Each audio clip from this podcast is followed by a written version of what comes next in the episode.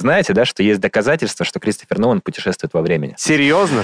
И довод и Теннет — это палиндромы. А Теннет, на самом деле, это ведь принцип. Так вот, чтобы вы во второй или в третий раз больше поняли, в доводе можно обратиться к такому понятию, как фокализация. Как еще раз? Фокализация. Вот это важно. Ты просто «а» там говорил. Современная наука вообще допускает путешествие во времени? Просто окажитесь в сильном гравитационном поле, и вы пропутешествуете на несколько лет в будущее. Парадокс убитого дедушки. Что если человек прилетает в прошлое, чтобы убить своего дедушку? Но тогда возникает вопрос. Если он убил дедушку, который должен был родить его отца, то как же он тогда сам появился на свет?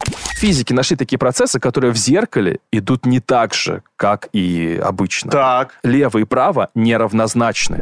Красная команда в 12 часов начала спасать мир, Мгм. а синяя в 13 часов. Мгм. Но в мир они спасут в 12.30. Представляете, что мы такие сидим, рассуждаем, а Вот Нолан... да- А я за ЦСКА болею, поэтому эти красные, эти синие, все. И, все, как бы, чего тут придумали.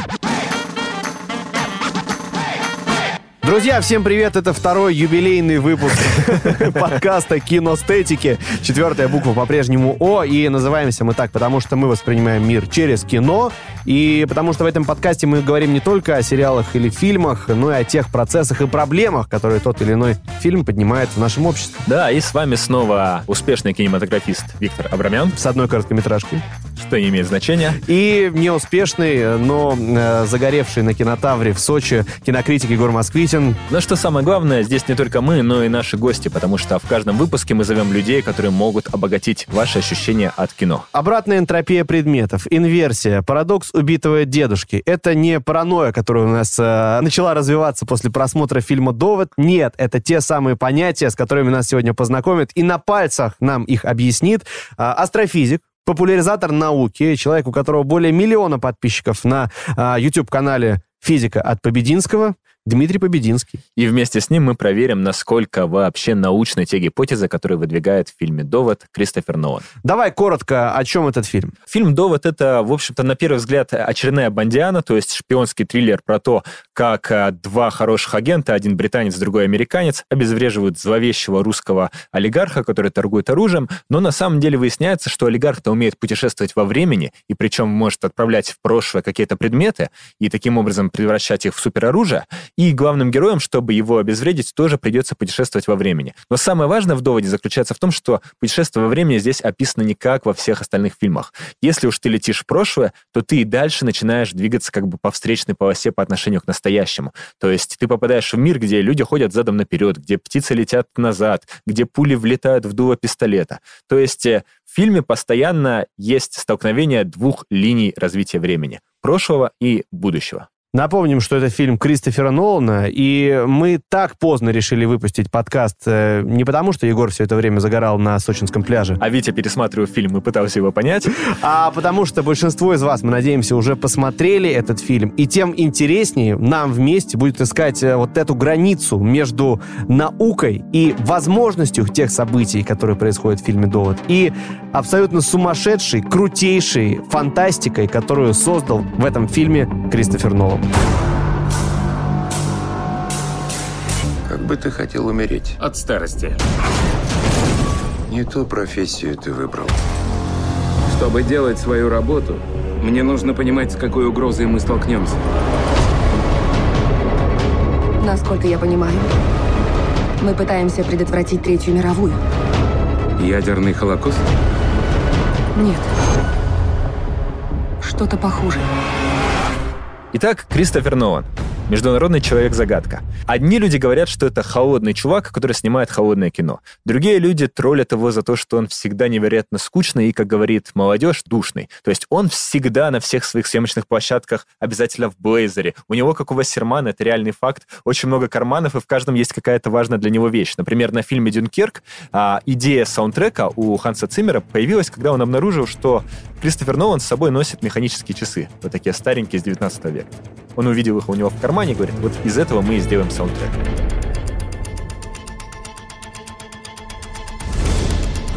Слушай, ну я тебе могу сказать, я видел кадры со съемок э, довода, и Нолан работает нереально круто. Он находится на всех локациях, он показывает, как человек должен ловить пули, как стрелять, и это, конечно, мне кажется, у актеров вызывает невероятную симпатию и желание работать с таким автором. И в то же время у него есть репутация зануды. То есть э, пока все другие британские режиссеры, чтобы пробиться в Голливуд, снимали крутые рекламные ролики, например, Ридли Скотт, Тони Скотт, чем занимался в студенчестве Кристофер Нолан, он снимал скучные корпоративные видео о том, как проводить тренинги, о том, как приветствовать новых сотрудников в коллективе и так далее. Егор, пока наши с э, Ноланом пути сходятся во всем. Во всем. Вот. И при этом у него репутация супер перфекциониста, потому что он никогда не нарушает э, график съемок, он никогда не выходит ни на доллар за бюджет, поэтому он остается единственным а, режиссером, которому позволяют, а, в общем-то, использовать камеру IMAX в неограниченных количествах, потому что в других фильмах, когда мы видим, а, что написано снято с помощью камеры IMAX, это значит, что только какую-нибудь одну драку сняли, а все остальное это не IMAX. Вот. Кристофер Нолан почти все снимает на IMAX. В Дюнкерке он дошел до 75% хронометража с IMAX, и это огромная редкость. Еще одна огромная редкость заключается в том, что он один из двух режиссеров э, в компании Warner Brothers, то есть э, подрядчиков Warner'ов, у которых есть право на финальный монтаж истории. Знаешь, кто второй? А, подожди, сейчас я подумаю. Давай дам четыре варианта Давай, ответа. давай, давай. А, Никита Михалков, Сарик Андреасян, Ксавье Далан и Клинт Иствуд. Ну, Сарик, конечно. Нет, Клинт Иствуд. Блин, да ладно. Клинт Иствуд, да. То есть э, человек, которого все боятся. Вот Кристофер Нолан — это человек, может, которого может не бояться, но которому все верят. И основа веры заключается в том, что ни один из его фильмов не провалился в прокате, и почти все его фильмы показывали так называемую replayability. То есть у зрителей было желание сходить два, а то и три раза. Это живучие фильмы, которые благодаря этому, начиная с а, Бэтмена, почти всегда доходят до миллиарда в прокате. А во-вторых, он во всех своих фильмах хочет а, рассказывать через фантастику какие-то интересные человеческие драмы и в первую очередь семейные истории. Он дико семейный. Он, вс- все его фильмы спродюсировала жена, половину его фильмов написал его брат, соавтор Джонатан Нолан. А, при этом Джонатан Нолан точно так же работает со своей женой Лизой Джой. Они вместе делают сериал «Мир Дикого Запада». То есть это такие предельно скучные вроде бы а, британцы-семенины, но при этом у них э, рождаются из их фантастики такие удивительные нежные истории. Ну вот смотри-ка, э, семейный человек, говоришь ты. И если мы вспомним предыдущие работы, и в частности «Интерстеллар», то чем крут этот фильм? Потому что, с одной стороны, ты переживаешь за Мэтью МакКонахи, который оставил свою дочь и сына, но сына в меньшей степени. Мы же знаем, то, что папа всегда девочек любит больше. И параллельно мы наблюдаем за теми трансформациями времени и пространства, которые происходят в космосе с главными героями.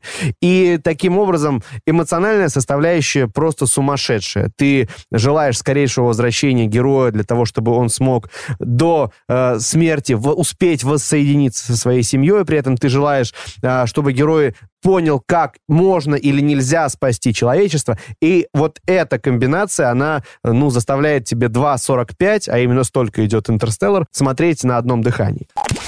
Я ждал столько лет. Сколько лет? 23 года, 4 месяца, 8 дней. Сообщение за 23 года. Давай с самого начала. Привет, пап. Новости. Зацени. Я встретил девушку, пап. Я думаю, она та самая.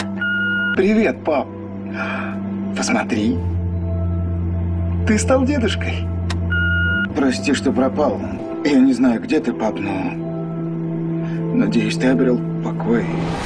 А вот, например, в фильме «Начало» нам вроде бы рассказывают типичную такую шпионскую историю про ограбление. Но если ты пересматриваешь «Начало», то ты понимаешь, что это вообще-то драма про мужчину, который когда-то потерял жену по своей собственной вине и теперь не может из собственной депрессии вынырнуть в реальный мир и воссоединиться с детьми, которые его, очевидно, ждут. И в третий раз, когда ты смотришь «Начало» уже, ты понимаешь, что Inception, то есть внедрение идеи, мысли, здесь э, был не в том, чтобы какого-то там миллиардера убедить отказаться от наследства отца, а Inception был э, как раз в том, чтобы героя Ди Каприо вытащить из депрессии. То есть все это было экспериментом над ним. Если возвращаться еще э, назад, то мы понимаем, что с помощью вот этой же э, человеческой драмы, а Кристофер Нолан, кстати, учился на филолога, он э, английскую литературу Очень хороший осваивал. английский язык, я вот Да. чувствую. Филолог. Ну, Вот, так вот, а, а, в «Бэтмене» он что придумал? Он взял и эту историю, которая всегда была потешной. Она была потешной в фильмах Джоэла Шумахера, в фильмах Тима Бертона. Всегда все было предельно несерьезно, а он вдруг взял и задумался, что будет с мальчиком, который винит себя в смерти родителей. И этот мальчик э, решает посвятить всю свою жизнь мщению за родителей и служению тем же идеалам и ценностям, которым служил его отец. То есть бац, и Бэтмен превращается в Гамлета. И поэтому он становится серьезным. И это самый крутой, наверное, до сих пор комикс а, из всех экранизированных. Поэтому сила а, Кристофера Нолана в том, что самые невообразимые научно-фантастические сюжеты у него служат лишь иллюстрацией для какой-то очень понятной базовой человеческой трагедии. Так вот, проблема довода, сразу скажем, возможно, ты со мной поспоришь, в том, что когда вы посмотрите этот фильм, вы поймете, что никакая человеческая трагедия за ним не стояла. Непонятно, кто тут кого любит. Сам герой не имеет имени, не имеет предыстории, не имеет будущего, и поэтому тоже достаточно неинтересен. Согласен, но при этом, э, как ты любишь говорить, драматургическая пружина стянута настолько, что она выстреливать начинает примерно на 15 минуте и стреляет оставшиеся 2 часа. То есть там фильм идет около 2,5 часов. да. И Да, сколько и- не смотри, все равно интересно. И с первой сцены прямо начинается мясо, как э, принято говорить у нас людей простых, а не кинокритиков. То есть поглощаешься ты моментально. Давай коротко о том, почему довод, и о том, что это непростое слово, о том, что в оригинале фильм называется «Теннет» и имеет несколько другое значение. Все, что думаешь на этот счет. Да, и довод и тенет — это палиндромы, и есть такой... Палиндромы — это слова, Палиндромы, которые то есть, читаются да, и в прямом, в наперед, обратном да. значении одинаково. Довод. Да, довод. А «Теннет» на самом деле это ведь принцип.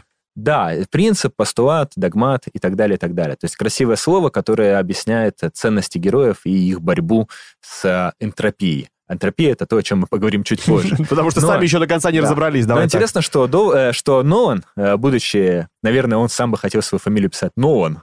Нолан. Нолан. Да, так вот, а, он, будучи филологом и будучи прекраснейшим знатоком истории, он нашел красивую очень идею для своей картины. Есть так называемый квадрат Саттера или квадрат Ротаса, и это несколько слов, написанных таким образом, что они образуют лабиринт. И есть пять строчек и пять столбиков, то есть каждое слово длиной в пять э, букв, и все эти слова образуют э, лабиринт из палиндромов. И там есть как раз-таки слово Саттер, это фамилия злодея русского из этого фильма. Там есть слово Ротас, это название одного из мест, где хранятся сокровища в фильме. Там есть слово опера, это место, где начинаются события. Там есть слово арепа, то есть опера наоборот, это тоже фамилия одного из героев.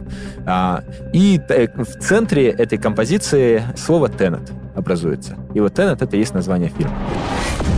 Все, что у меня есть для тебя, слово. Довод. Оно откроет правильные двери. И неправильные тоже. Используй его осторожно. Вы не понимаете, во что ввяжетесь, если войдете в эту дверь. Я войду, так что советы приветствуются. Когда выйдешь из шлюза, не спеши, сориентируйся. Ты можешь почувствовать искажение зрения и слуха.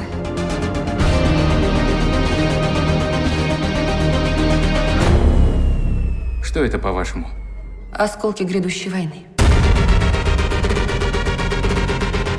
Так или иначе, выживший протагонист, э, как это часто бывает э, в фильмах в стиле Бондианы, да, оказывается тем самым избранным человеком, который может спасти весь мир. А, давай расскажи коротко, в чем проблема, почему мир срочно нужно спасать. Повторюсь, мы здесь не боимся спойлеров, потому что без них нам не обсудить фильм с физиком. А, так что приготовьтесь. Напомним вам, что в фильме «Довод» наши благодарные потомки хотят инвертировать время вспять, то есть вернуть Землю к тому моменту, когда мы еще не научились пользоваться пластиковой посудой. И для этого они в нашем времени используют такого злодея Саттера, к- э, русского олигарха, которого играет британский актер с э, огромной практикой шекспировских постановок Кеннет Брана. Если вы посмотрите фильм в оригинале, то вы будете наслаждаться а, тем, как он на русском языке пытается а, угрожать. И, а если даже вы посмотрите фильм с а, дубляжом, то вам все равно понравится Юрий Колокольников в роли... Подожди, а что он говорит, какие слова? э, Не помню. Типа, ты уже трахнул мою жену. Слушай, но он при этом дико колоритный, и я вот, э, честно говоря, до сих пор не понимаю, почему, если это британский режиссер, а, если это злодей, то он э, или, значит, русский, или кавказец. Ну, то есть такое, на самом деле, стереотип, который, мне кажется, уже давно должен был бы выйти из моды. Нет, Если разве? честно, я даже не знаю, откуда вообще у британцев стало больным местом наши олигархи, наши спецслужбы. Ну, я Это просто... странность какая-то. Вспомни, пожалуйста, вспомни, пожалуйста, джентльмена, от которого я получил огромное удовольствие, Гая Ричи и кавказскую мафию. Ну, что это? А, помнишь, у него до этого в рок-н-ролльщике есть э, БДСМ-бригада из ФСБ, которая Да. ездит в гости Ну, то есть... к и- плохим людям. И, ну ладно, это Гай Ричи. Он ну, шутник, значит, веселый парень, э, разъезжающий на дорогой машине. Ну, Кристофер Нолан, серьезный И мужчина. это действительно странно, потому что на самом-то деле это часть большой проблемы, что такой мыслитель, как Кристофер Нолан, берет абсолютно клишированный сюжет э, с олигархом, с э, девушкой в заточении, которую нужно спасать и так далее, и так далее. Видимо, ему интересно взять и доказать зрителю, что даже банальную историю с помощью какого-то вот э, оригинального механизма, то есть в данном случае инверсии времени, можно заново рассказать так, что вы забудете вообще про все глупости и нелепости и будете два с половиной часа наслаждаться кино. Одна из этих пуль, как мы, движется вперед во времени, а другая назад. Можешь сказать, какая куда? Ну а теперь Почему чувство такое странное? ты не стреляешь. Ты ловишь пулю. Но согласись, шоу удалось. Аттракцион работает очень круто, и вот то, о чем мы говорили, здесь а, путешествие в прошлое, это не просто, а, как в фильме «Назад в будущее», перемещение в другую эпоху. Нет. Это реальная перемотка, которая происходит в режиме реального времени. То есть, оказавшись в прошлом месяце, я иду по дороге, а люди навстречу идут на меня спиной. Машины едут назад, птицы летят назад, и время идет назад. Оно продолжает идти назад. И вот здесь, конечно, огромное количество интересных моментов, которые мы обсудим в следующей части, как то. Человек э, может находиться в прошлом только в специальной маске, иначе он не сможет дышать. Как то взрыв, который должен убить э, главного героя, протагониста, в итоге замораживает его и оставляет в живых. И там много еще вот таких отдельных моментов, которые говорят об инверсии, то есть о том, что все идет задом наперед, и где-то это губительно, а где-то, как в случае с, со спасением э, главной героини, да, девушки, которая та самая жертва, жена, э, заложница и наложница главного русского мафиози, да, этого злодея. Андрея его же зовут? Андрея Сатова. Андрея, да, да. Эм, ее это спасает, наоборот, потому что э, прямой процесс может быть губителен, а обратный может спасать, как и наоборот в случае с дыханием. И за этим крайне любопытно наблюдать. Давай расскажем о драках, потому что, ну, это заслуживает отдельного восхищения реально. Да, ну вот еще одна причина пересматривать этот фильм, это просто понять, как он снят, потому что все, что делает Кристофер Нолан, он делает э, с живыми объектами, то есть почти нету зеленого экрана, зато есть самолеты, которые по- по-настоящему арендованы ради того, чтобы взорвать, А, э, актеры действительно дерутся задом и ходят задом наперед, Это вообще сумасшедшая наперед, драка. да. А, просто момент, когда герой с антигероем, пока не будем настолько уж спойлерить, да, дерется, и один, получается, двигается назад, а другой вперед. Я видел сцену постановки этого боя. Это просто что-то сумасшедшее, конечно. Это дикая работа и режиссера, и актеров. И главное, что я э, пересматривал эту сцену несколько раз, и я не верил. Я думал, что не может быть. Это наверняка на Перемотка, посте, да? на посте сделали реально обратный эффект драки. Но не может быть настолько реалистичны все эти обратные движения, но это снимали именно вживую, и это круто. Но Нет? повторюсь, да, что вот, но для меня все эти приемы это лишь часть большой-большой миссии Кристофера Нолана, а она у него самая что ни на есть академическая. Есть такие два самых распространенных клише о том, что такое кино, и первое это рожденное как раз-таки другим Андреем, но не Сатором, а Тарковским мысль, что кино есть запечатленное время, а вторая известная Кино — это наша жизнь, с Да. которой вырезали все Да, неинтересное. Это, это Хичкок уже, да. А второе популярное определение кино — это то, что кино — это ожившая архитектура. И если мы смотрим фильмы Кристофера Нолана, то мы понимаем, что он как раз с этими двумя вещами экспериментирует бесконечно, со временем и с архитектурой. В «Доводе» Наверное, впервые за всю историю кинематографа время обращено вспять действительно, буквально. Не как вот в остальных фильмах про путешествие во времени, а вот совершенно по-своему. Подожди, ты хочешь сказать то, что когда люди шли задом наперед, они тоже шли в кадре задом наперед? Да, именно это я Серьезно? пытался сказать. Серьезно? Да, да. Э, Юрий Колокольников в интервью рассказывает, что нас учили маршировать задом наперед, нам показывали наши реплики, пущенные задом наперед, и мы их заучивали заново.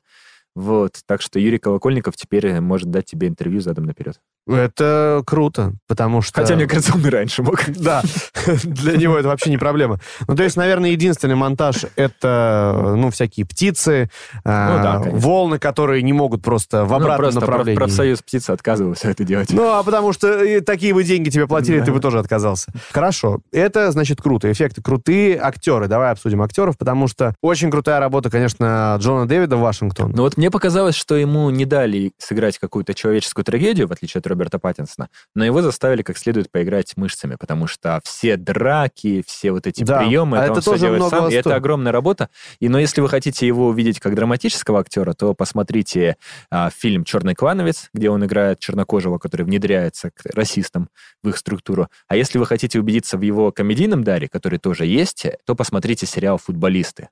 Слушай, ну он здесь даже не Джеймс Бонд, он, я имею в виду, э, протагонист. Э, как вы поняли, да, Вашингтон играет э, протагониста. Он человек, который оказался вырванный из непонятной среды, погруженный в другую такую же непонятную э, среду, и как бы вне обстоятельств вообще. То есть он не понимает, кто эти люди вокруг него. Он не понимает до конца, как устроены эти процессы, да, как все это инвертируется. И поэтому э, у него и нет этой драматической линии. И до последней сцены мы не понимаем, что есть драматическая линия у Паттинсона. Паттинсону, засранцу, досталась самая крутая роль, потому что он единственный, кто знает, к чему ведут приключения, так как он немножечко из будущего. И когда он в первый раз появится, кстати, сыграет а, проигрыш главной темы, пущенный задом наперед. Ты же вообще уникальную историю мне по телефону рассказал о том, кто на самом деле Роберт Паттинсон. А, да, есть версия, что Роберт Паттинсон, которого зовут Нил, это, возможно, сын мальчика Макса, который хочет спасти свою маму из плена папы. То есть внук э, того самого Сатора, которого он убивает, и поэтому весь фильм нам и говорят про парадокс убитого дедушки. И поэтому персонаж Паттинсона — это тот редкий рыцарь, который знает, что он умрет, но при этом улыбается своим друзьям, чтобы они не переживали. Хочешь взорвать самолет? Не в воздухе же, не драматизируй. А самолет большой? А вот это немного драматично. Когда в конце есть сцена, где три чувака с оружием стоят над артефактом и решают, как им с ним быть, так вот, когда в этой сцене Паттинсон а, уходит куда-то, мы понимаем, что он уходит в прошлое, чтобы умереть за главного героя. И это сразу делает его настолько крутым, настолько человечным, и он еще это делает с улыбкой такой тихой, что ты начинаешь восхищаться и героем, и, соответственно, актером. Другим персонажам, к сожалению, такого не досталось, и больше всех обидно за Элизабет Дебики, потому что в картинах Кристофера Нолана, к сожалению, женщина — это всегда какой-то инструмент в руках мужчины. Вот, сексист? Который, да, ну не то чтобы сексист, но вообще... Да, сексист, говорит он, своими Да, он как-то очень медленно двигается э, в направлении гендерно-равноправного кино, но здесь есть небольшая подвижка, потому что героиня не слушается целиком этих умных мужчин, которые говорят ей, что делать, и в конце решает поступить по-своему. То есть уже какой-то, уже какая-то свобода воли у женщины во вселенной. Да ну хорош! Нолана есть.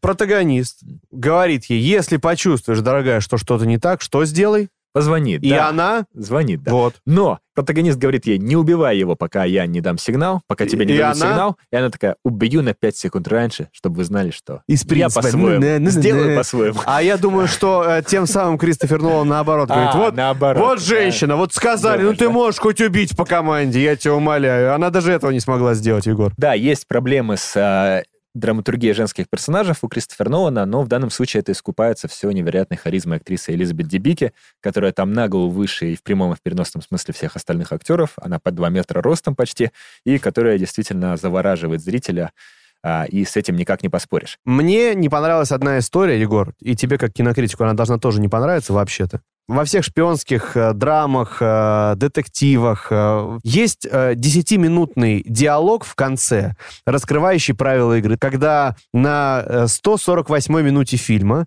э, протагонист звонит по мобильному телефону из одного времени Андрею, значит, в другое время и говорит... «Ага, Привет, Андрей. Привет, Андрей. На-на-на-на. И начинает обсуждать. Ага, То есть ты захотел заполучить все частицы, чтобы убить мир? Да. А знаешь почему? Потому что ты, и это все происходит, естественно, когда вокруг люди, э, значит, уже с вырванной чекой из э, гранаты стоят и говорят, ну сейчас я, в принципе, палец отпущу, и все взорвется. И это происходит реально, ну, минут семь, наверное. Нет, тебя не бесит такие Нет, меня это тоже бесило, да. У меня есть одно объяснение, что он это, будучи человеком, который умеет путешествовать... во- А, кстати, знаете, да, что есть доказательства, что Кристофер Нолан путешествует во времени?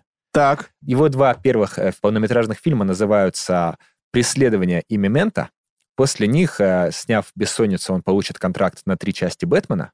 Так вот, уже в его фильмах «Преследование» и «Мементо» можно заметить значки Бэтмена, которые совершенно рандомно появляются в декорациях, и никто не знает, как это произошло.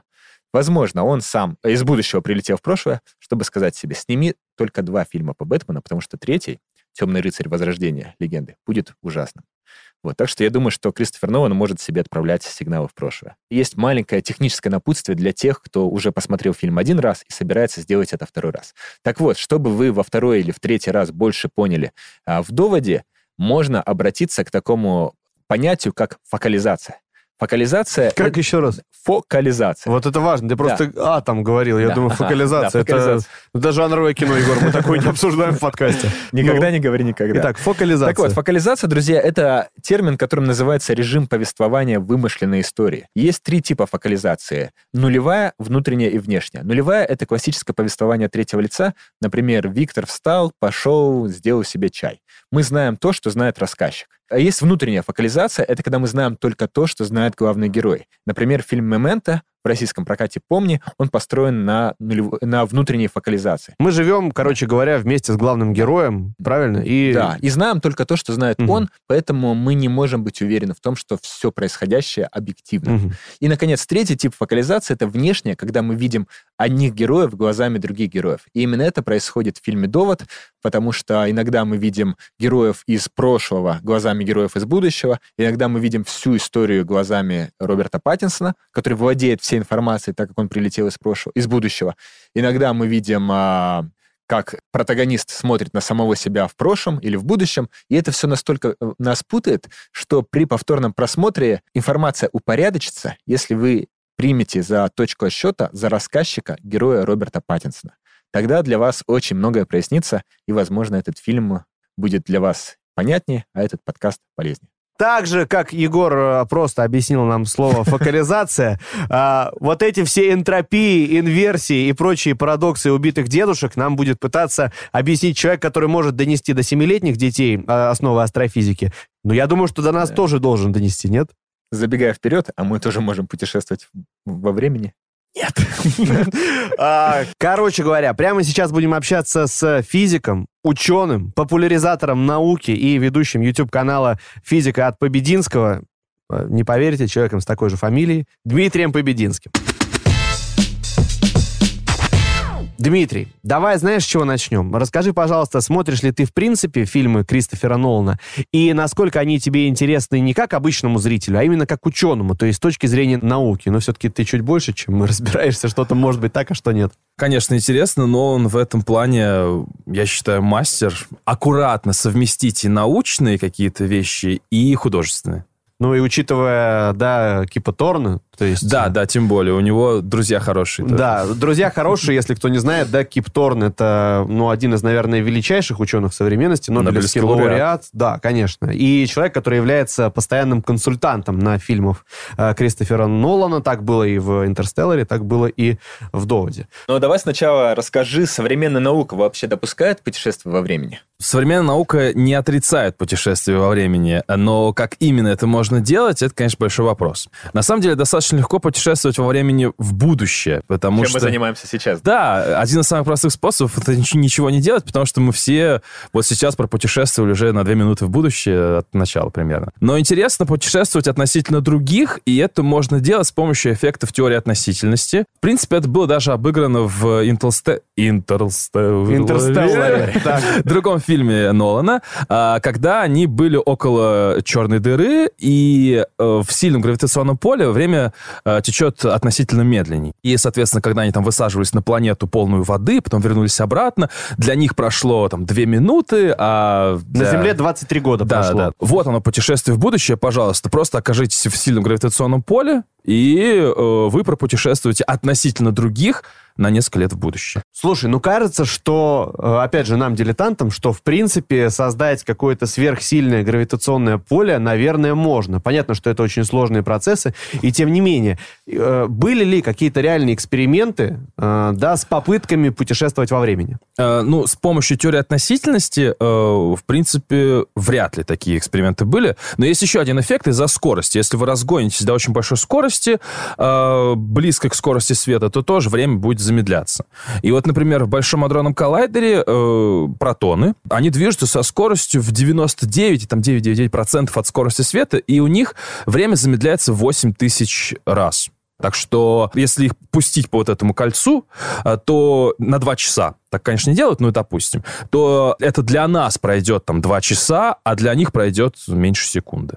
То есть они за секунду путешествуют на 2 часа в будущее. А это реально как-то переложить на людей и нас запустить с такой скоростью? А, ну, э, разогнать человека так, конечно, пока мы не представляем, как это сделать. Ну, теоретически можно, но на Слушай, практике... ну то есть правильно я понимаю, что на самом деле в фильме «Назад в будущее», который mm-hmm. кажется, ну, полностью фантазией, комедией и так далее, что, в принципе, движок-то правильный. То есть машина разгоняется, А-а-а. и ока... но там она улетает, правда, назад. Вот да, да, да, там в прошлое. Вот в будущее это окей, еще хоть как-то. А вот э, в прошлое, вот это, конечно, сложнее. И тут э, в дело вступают такие гипотетические конструкции, как э, червоточины, кротовые норы и так далее, и так далее. Как mm-hmm. раз-таки, опять же, общая теория относительности, она описывает э, наш мир довольно необычно э, и описывает, что такое время вообще и пространство, что они связаны друг с другом, и что они могут искривляться. И массивные тела, и вообще любая другая энергия, она может искривлять пространство и время,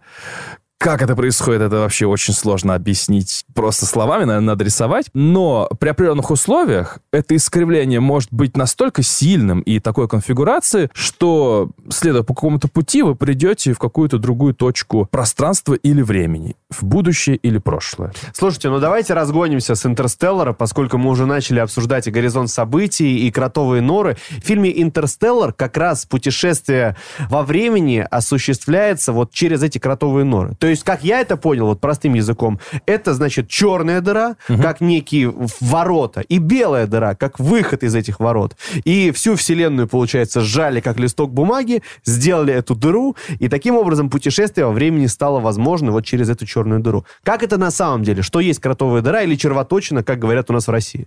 Ну, в принципе, самая простая вот аналогия часто показывает. Есть лист бумаги, как из одной точки попасть в другую кратчайшим путем. Сложили пополам и карандашом да. продырявили. Да, Все. нужно просто подряд. В принципе, нормальная аналогия. Действительно, пространство может искривляться и даже настолько теоретически. И единственное, что когда говорят про лист бумаги, то это путешествие в пространстве. Но не стоит забывать, что время может искривляться подобным образом, точно так же. И получается, что мы можем как бы продырявить и время даже. И перемещаться во времени так же, как и в пространстве. Вперед, назад, как угодно. Следующий вопрос, который интересен. Насколько мы понимаем, с горизонтом событий э, и с самой черной дырой, в принципе, все чуть легче. То есть реально при приближении к ней э, время должно замедляться. Так ли это и почему? Вот тот самый пресловутый пример, когда за несколько минут угу. а, на планете N на Земле прошло 23 года. Почему так произошло?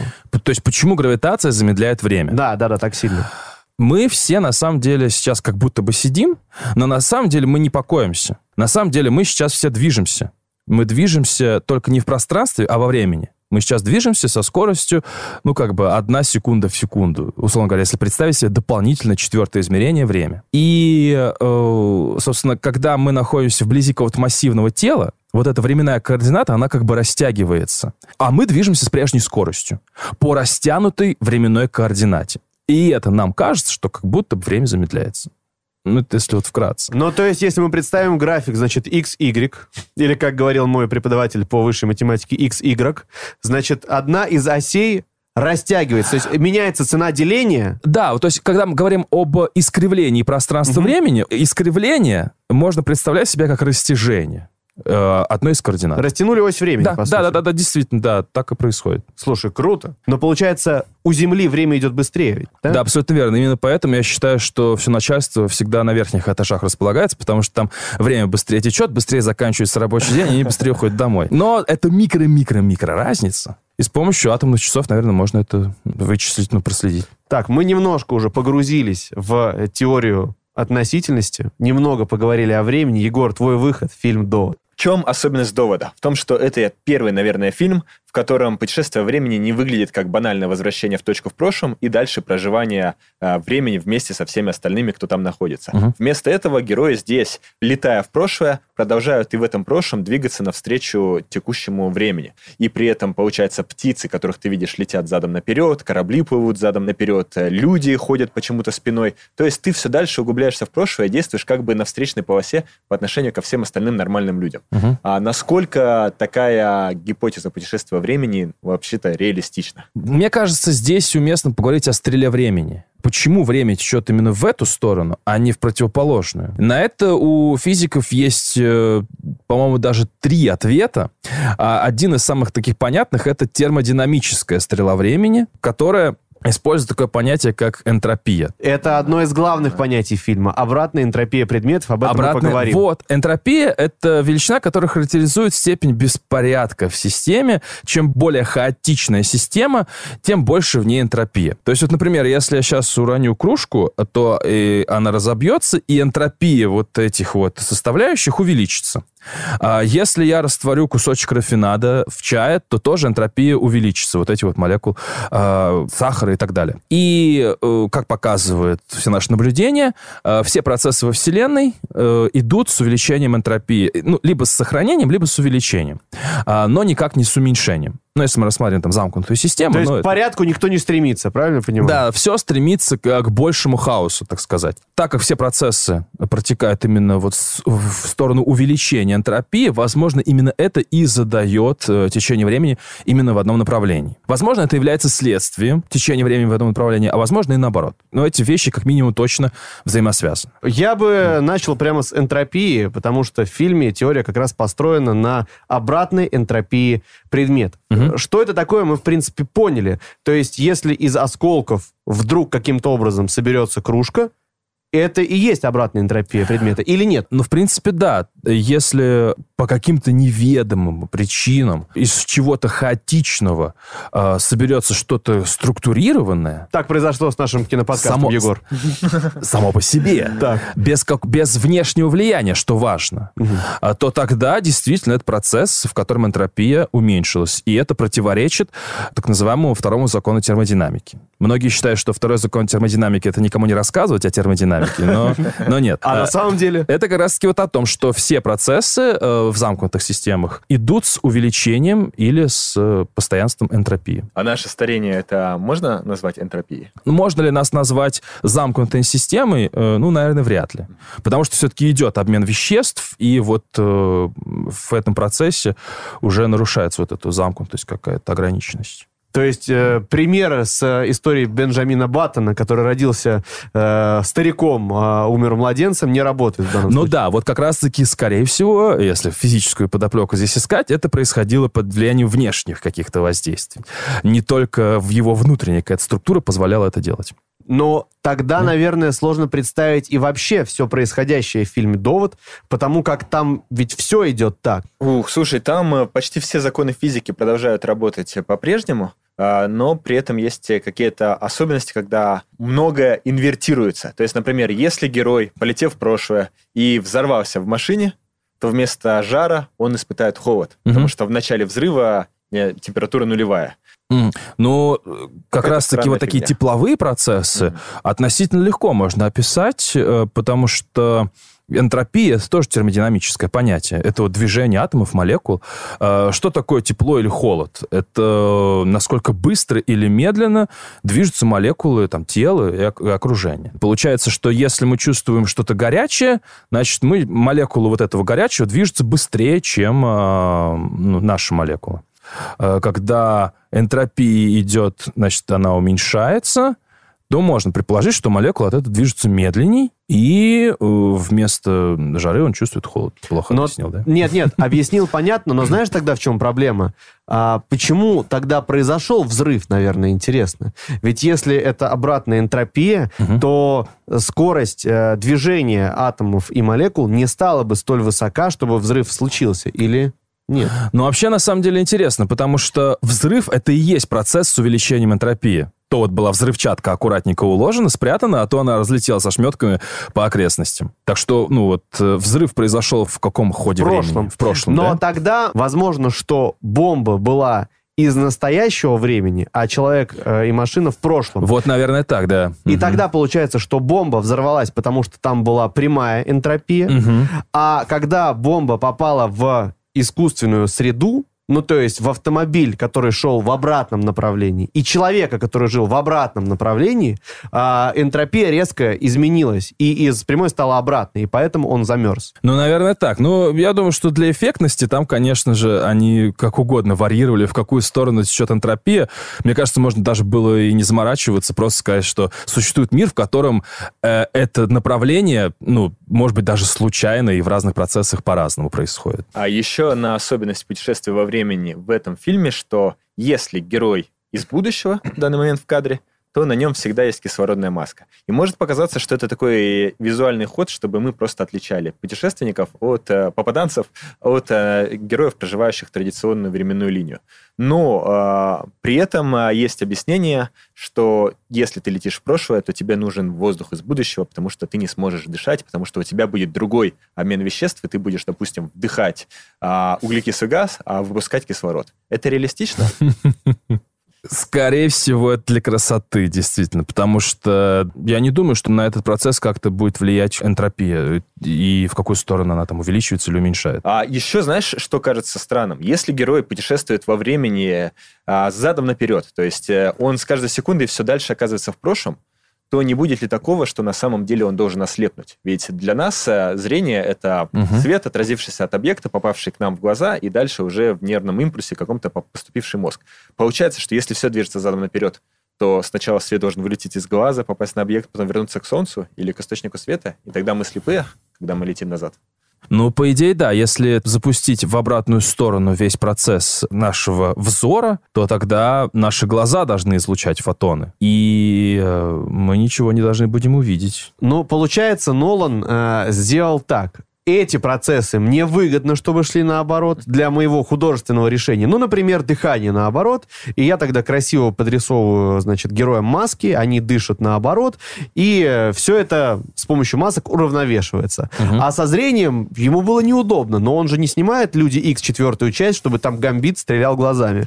И поэтому люди смотрят, как смотрят. На самом деле, таких вопросов там вот много. И очень выборочно а, какие-то процессы инвертированы, как говорят в фильме, какие-то нет. Ну, наверное, да. Давай еще раз попытаемся понять все-таки, что есть инверсия, да, и где она в науке применима вот с а, обычными какими-то человеческими примерами. Но вот я все жду, э, на самом деле, слово «симметрия». Просто в физике есть очень много симметрий, и, э, например, симметрия, которая проявляется в э, существовании вещества и антивещества. То есть мы с вами состоим из обычного вещества, протоны, нейтроны, электроны.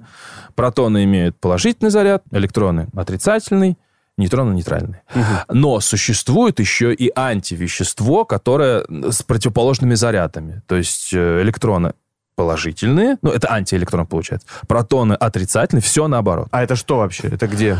Это такое вещество существует в природе, оно возникает в э, ускорителях, например, и э, даже оно возникает в природе э, в так называемых э, черных молниях. Это над грозовыми облаками в небольших количествах оно появляется.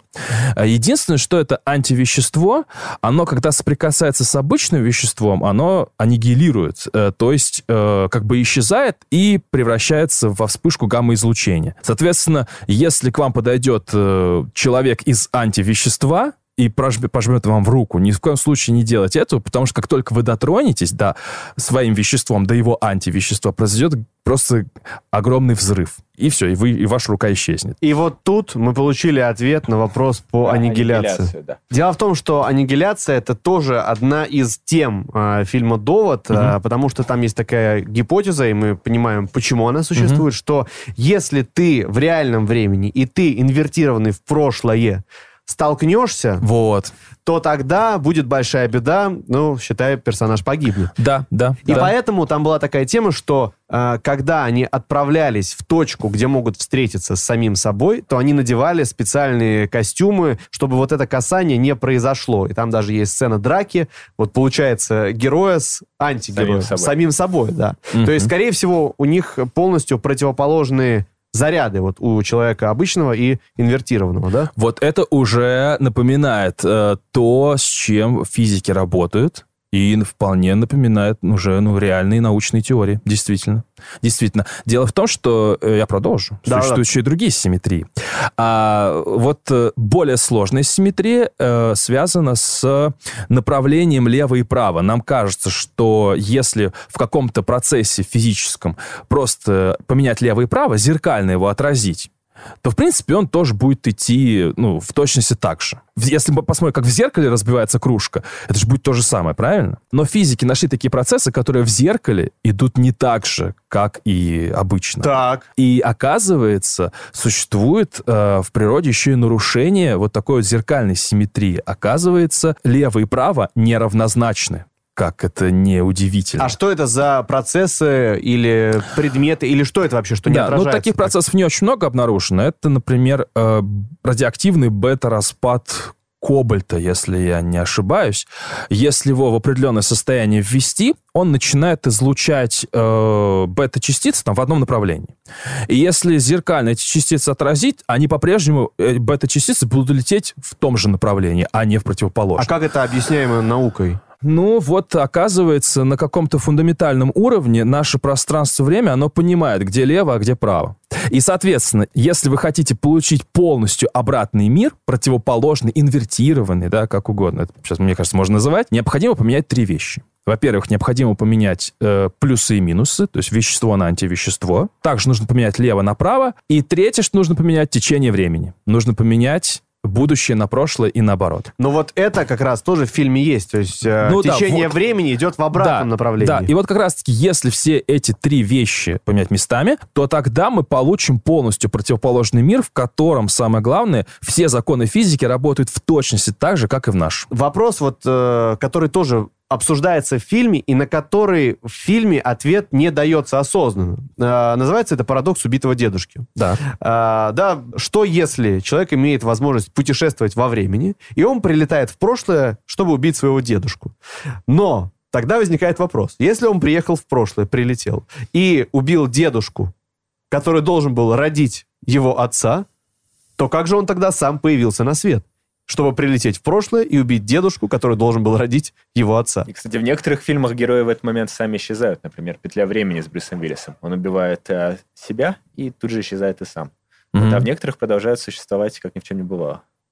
Но тут э, иногда так э, исхитряются и вводят еще эффекты квантовой физики, а, а именно параллельные миры. Что когда вы отправляетесь в прошлое, то тогда мир как бы раздваивается, и существует две альтернативных реальности. В одной реальности э, живет ваш дедушка, и там ваш отец, и вы, а в другой, а вы попадаете в другую реальность, где, э, соответственно, вашего дедушки нет и отца. Просто путешественник во времени в таком случае, он оказывается в другой параллельной ветке событий и исчезает в той вот первой. Ну, исчезает, потому что он переместился, и его, да, можно сказать, физически там нету. Вот, а не то, что его не родили. Парадокс дедушки раскрыт, уважаемый Кипторн. Ну, а вот, вы не а, могли ответить. ну, вот обычно так говорят. Тут, конечно, параллельные миры, это тоже еще такая история сомнительная. Вот.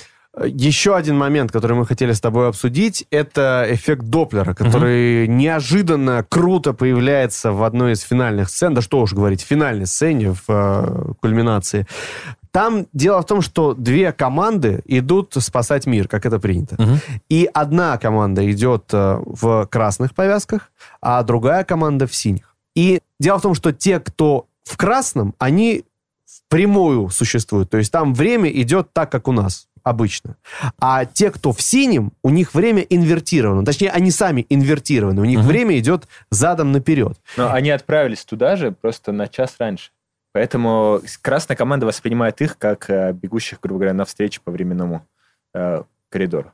То есть, смотри, красная команда э, из серии в 12 часов начала спасать мир, Мгм. а синяя в 13 часов. Мгм. Но в мир они спасут в 12.30. А. Хотя там разница на самом деле там меньше. То есть И там они у них обмениваются 10 минут. информацией, да. Типа, Да. вот там будет э, засада, там будет гранатометчик. Вот. Блин, прикольно. Прикольно, но а, расскажи, как это может быть связано вот с тем самым э, эффектом Доплера и вот красными и, судя по всему, не синими, а фиолетовыми частицами, да? Да, должно быть фиолетовое, потому что ну, нужно представить себе радугу и самые крайние цвета взять. На самом деле существуют разные эффекты Доплера. Он, например, существует из-за движения. Если кто-то от нас убегает, то вот э, свет, отраженный от него, испытывает красное смещение, и все становится красновато.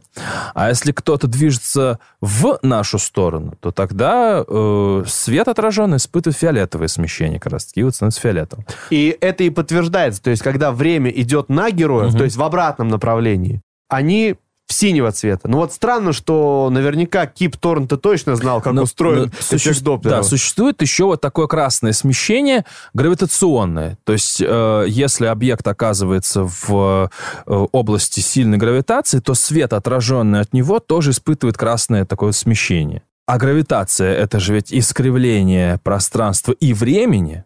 Так что, возможно, вот это вот э, фишки со временем и приводят к такому эффекту. Но в целом, как художественное решение, круто выглядит. Если, Очень круто. Если это было так. А представляете, что мы такие сидим, рассуждаем, а Он сам такой, Нолан- Да я просто матрицу люблю. да. Не, а он, а я за ЦСКА болею, поэтому эти красные, эти синие, все. И, все, как бы, чего вы тут придумали. И, кстати, что еще любопытно, в моменте, когда мы видим э, инвертированных героев, звучит обратная музыка. Ну, то есть, как бы, как на перемотке назад. А в моменте, когда мы видим героев, у которых нормальный э, ход времени, музыка звучит прямом, скажем так, Да, звучании, да. в прямом направлении. То есть тоже звук, э, ну да, звук получается инвертирован, как и речи героев. Ну, звук это просто механическое движение м, частиц, там, воздуха или другой среды, в которой он распространяется. Поэтому здесь все то же самое, что и с движением э, людей, там, которые идут назад, да, и так далее, так далее. С движением объектов, которые движутся в другую сторону. Дима, Давайте, А ну, меня вот мучает очень Мгм. бытовой вопрос последние минут 30. Как наука объясняет такое очень бытовое наблюдение, что когда ты смотришь на часы, а, время начинает идти медленнее, допустим, для тебя и субъективно. А, то есть можем ли мы как-то взять и силой мысли влиять на ход такой стихии, как время? Что-нибудь есть на этот счет? Ох, есть очень классный эффект, когда мы смотрим на часы и видим секундную стрелку, и нам кажется, что вот эта первая секунда, она Дольше. она дольше, чем все она остальные. реально дольше, ребят, Она до- э, Как это вообще? Когда мы переводим резко взгляд, наш мозг не воспринимает все вот это вот движение взгляда, потому что оно размытое получается. Но его нужно чем-то заполнить вот этот вот доли секунды, когда э, глаза вбегут в сторону циферблата часов. А чем заполнить? А он заполняет это последним кадром, который неподвижный. Это, собственно, вот эта вот стрелка, которую мы только увидели. И нам кажется, что, ну, мозг так считает, что вот это вот э, движение к часам, оно было заполнено вот этой вот неподвижной секундной стрелкой. Поэтому первая секунда нам кажется дольше. Поэтому, когда в Бэтмене говорят, что самый темный час перед рассветом, это подсказка, что в Бэтмене тоже все задом наперед происходит. И они в прошлое летят. Ну... В «Бэтмене» ты имеешь в виду «Темного рыцаря»? Да, Бэтмен, начало и Темный рыцарь. Два других фильма Кристофера Нолана. Ну, возможно, возможно. Возможно, он к этому шел так плавненько, и вот начиная с Бэтмена еще. Да. А, Давайте подведем итог, и а, у нас абсолютно точно есть право вынести вердикт Кристоферу Нолану, как у более Экипу опытных Торна. кинематографов. Да, экипу Торна, как э, менее опытному ученому. Итак, а, что мы понимаем? Во-первых, в теории, наверное, путешествие во времени возможно, но непонятно когда. Возможно. Я думаю, что возможно, но как, непонятно. А, второе. Обратная энтропия – это действительно реальная штука, которая почти нигде не встречается. Но если допустить возможность обратной энтропии, условные пули могут реально прилетать обратно в пистолет. Если допустить.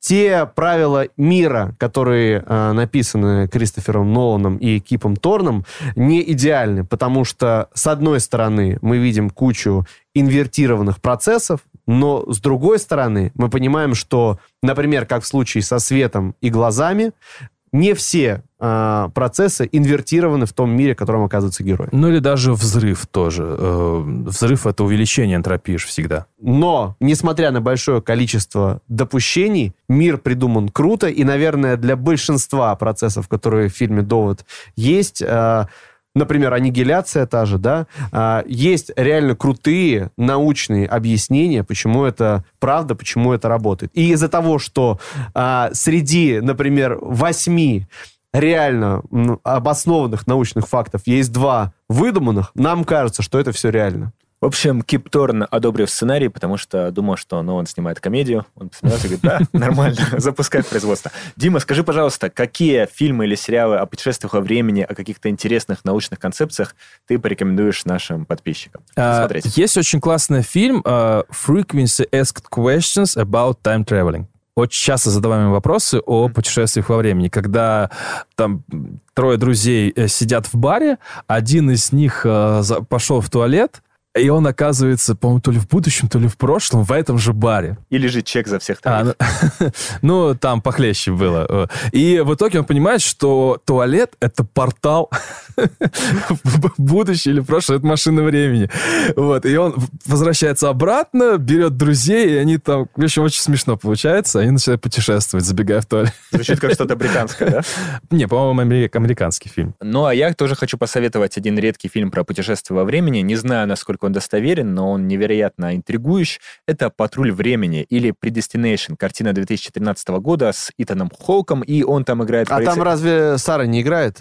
Сара Снук, да. Вообще, фантастические фильмы, где звучит слово «Сара», не бывают плохими, и этот не исключение. Главный герой — полицейский, который возвращается в прошлое, чтобы предупредить какие-то катаклизмы в настоящем, но одно дело никак ему не дается, и из всего этого рождается, во-первых, отличнейший триллер про преследование преступника, а во-вторых, невероятная драма про человеческое раскаяние. К сожалению, те фильмы, которые мог бы порекомендовать я, мы уже неоднократно упоминали в сегодняшнем выпуске подкаста.